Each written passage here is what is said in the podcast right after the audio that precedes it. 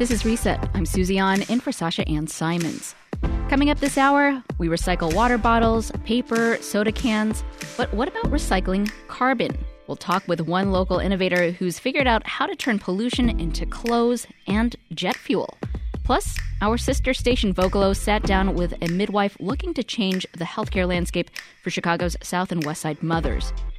But first, crime and public safety dominated Chicago's municipal election. But education is set to play a major role in the April runoff between Paul Vallas and Brandon Johnson, two mayoral hopefuls with deep ties to education, but vastly different approaches to schooling. Here with us in studio to discuss are Sarah Karp, WBEZ education reporter. Hey, Sarah. Hey and Chalkbeat Chicago reporter Mauricio Pena. Welcome back, Mauricio. Thank you for having me. So, as we know, Paul Vallas rose to the top in Tuesday's mayoral race, running, winning one third of the votes, and, and Brandon Johnson got 20%. First, your reaction to those results. We'll start with you, Sarah. Well, I guess I was a little surprised. I mean, the polls had kind of predicted that this might happen, so I uh, that tempered my surprise. But I do think that it's pretty incredible that Brandon Johnson um, went from somebody who, you know, uh, uh was not a household name a couple months ago, and you know, with the power and the money of the teachers union, um, was really able just, to be number two. Yeah. I mean, I think that's pretty incredible. And with Paul Vallas, I mean, one thing that was you know, obviously he's been like sort of front runner for a while, or at least the polls showed showed that. But at the same time, you know, he, he's run many times for many mm-hmm. different offices, and that he was able to pull this off and and capture so many votes. What, what it's just interesting. It's like yeah. these two these two people that one he's like well known but never won, and he he got top votes, and then the other one was like I don't know who and got got into the office. What was your reaction, Mauricio? I had a similar reaction as well. I think um, Vallas is known in Chicago, Brandon, uh, not so much, um, but it, it, really goes to show that um, the mobilizing efforts on the ground by the CTU um, really that that ground game really made a difference. Um, because uh, uh, you know, a couple of weeks ago, I I would have predicted uh, a, a, different candidate there, but um, I think that that goes to show that they have a lot of um, you know that that ground game made a, a, major difference. Yeah, let's talk about that a little bit. Uh, Paul Vallas is a former CEO of Chicago Public Schools, and Brandon Johnson is a former high school teacher with the backing of the Chicago Teachers Union, as you mentioned. I mean, how much of those ties help them make it to the runoff? I mean, we talked about the the ground game. Um, how much of all of that just really came into play here in this election? I, I feel like education took a back seat during the the Tuesday election. I feel like there there was a, a focus on public safety mm-hmm.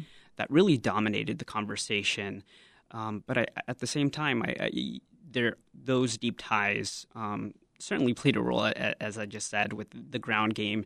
Paul has touted his record at Chicago Public Schools in Philadelphia, um, in in uh, New Orleans, and so um, I, I think having that on the resume, you know, uh, and, and, and pivot. Uh, pivoting or, or um, framing his his uh, legacy as as a reformer, as a fixer of mm. these these um, these school systems, um, at a time when people are looking for some change and some reform. Um, I, I, think that certainly helped him.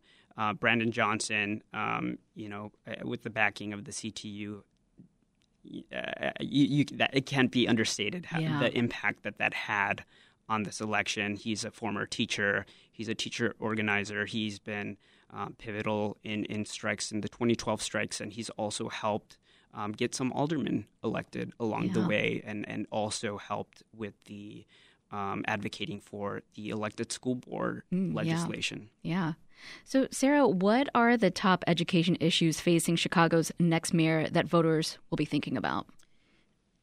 Well, one of the big things that, that voters will be thinking about is how the next mayor is going to deal with under enrolled mm-hmm. schools or schools that are very small, and whether the next mayor will close severely under enrolled schools or whether um, they'll try and find some other way of, of dealing with those schools. And, you know, Vallas and Johnson have you know, very, very different ideas about this. I mean, Vallas has closed schools in the past Yeah. and, you know, is open to closing more schools. Um, he's also open to looking at alternatives for schools, in, including like having them turn into alternative schools or or more charter schools. So he's open to that. Um, Brandon Johnson is not really interested in closing schools. I think he's more interested in seeing how to um, make those schools more vibrant so that they attract more students. Yeah, and and uh, just to note, CPS has a 9.5 billion dollar budget. CPS is no longer the nation's third largest district, but now the fourth largest. Um, Mauricio, talk a little bit more about Vallas's plan um, tackling education issues in, in the city. What are some of his biggest talking points? Yeah, so I think Brandon and, and Vallas have very different, um, widely different approaches on how they would uh, oversee, be the last mayor overseeing Chicago public schools. Um, in terms, he he would uh, he supports expanding school choice, uh, expanding the the voucher program. Um, he has been a proponent of of having um, measuring academic performance on, on how school schools are funded. Um, and Vallas, his vision harkens to policies that have fallen out of favor in recent years. As I mentioned, expanding charter schools, funding based on enrollment, um, and, and holding students back that don't meet academic standards. Yeah. And and Sarah, I mean, you talked a little bit about um, Johnson's approach, but what what are uh, some of his big talking points in tackling the issues facing education in the city? Well, when you read Brandon's education platform, he wants to do a lot. and, you know, probably one of one of the things that, that people might say is that you would need a lot of money to do a lot of what what he says. But I mean, he, he envisions schools that are, you know, more well resourced, that have, you know, that are able to serve bilingual students better, serve homeless students better, serve students who get special education services better. You know that that um, are not funded based on enrollment as much as based on what they need. Um, you know, his part of his idea is that he's going to, you know, go to Springfield and try and get more money for Chicago public schools, but he, you know, he doesn't have like a, a very clear way that he's going to to pay for all for all of this and um, you know he he sort of envisions the per, the perfect school system, the perfect schools, the schools that could serve every every child, and you know be like kind of a, a little like Wilmette School in, Mm-hmm. in Chicago, and and so how how how to get there is is That's the probably big the, biggest question, question. yeah. Are there any similarities at all with uh, how either of them would run the city's public schools? Well, Big silence, it's sounding like maybe not.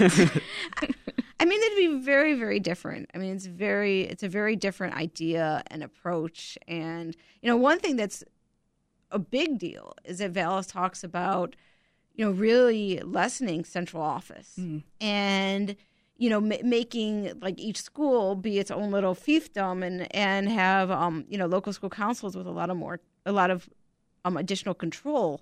And, and, and you know why that's really interesting is because you know on, Vallas will say, "Well, I trust you know I trust you, I trust the people to decide," but at the same time, what you're going to have is you're going to have vastly different schools very close to each other because you'll have one school that's decided, well, what we want to invest in is this, this, and this, and then the other school is going to say what we want to invest in is this, this, and this, and it's not necessarily true that every school will know what the research says is the right thing to invest in. Yeah. And so that's that's sort of where central office can come into play. And Chicago Public Schools has actually been moving away from this idea of schools being their own sort of um, autonomous little little thing, little schools out there. You know, there's there's been a lot more.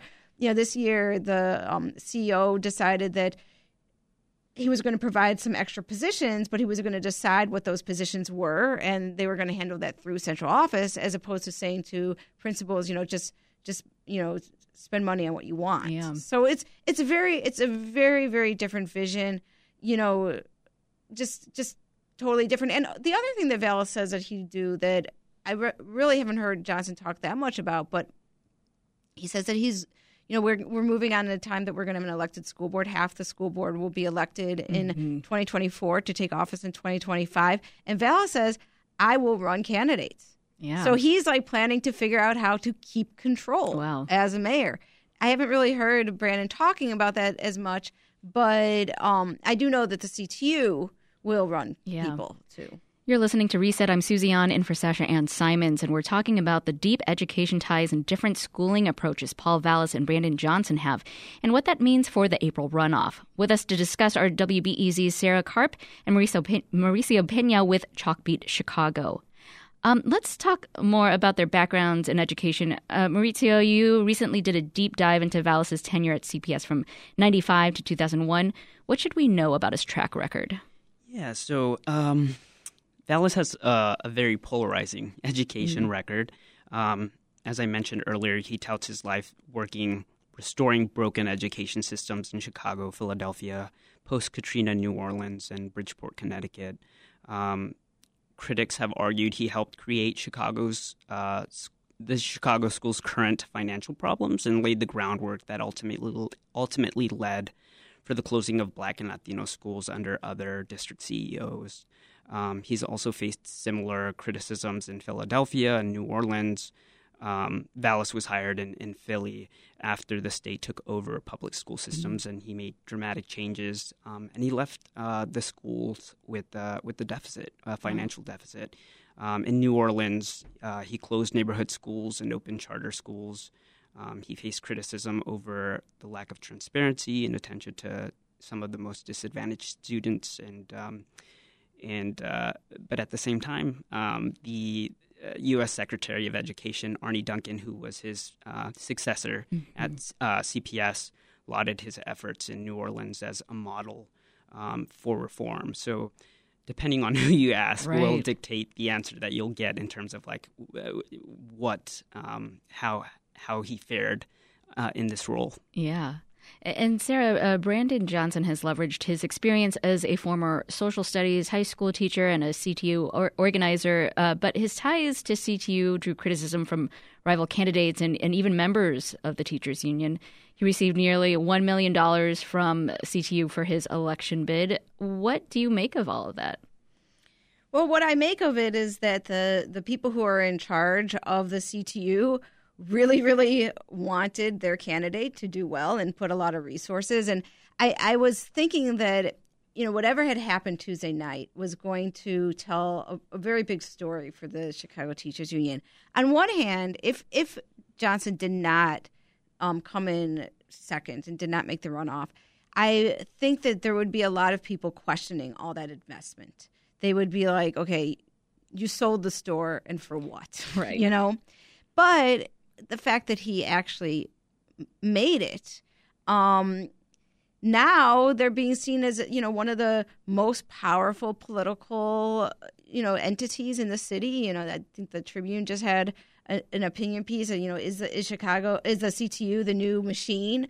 Um, I don't think that they'd want to take on some of the negative things that that the machine indicates, but they um, certainly prove that they can be, um, you know, they can be people who can get somebody into office, you know, Yeah. and and um, also I think too that the signal that it sends that the Chicago Teachers Union supports somebody is that this person is really progressive. Yeah. You know, it, it signals a type of politics. And when people voted for Brandon, I think that's what they were voting for. And I think that that's why this election is going to be so interesting because, you know, really you could not get two more different candidates. Yeah.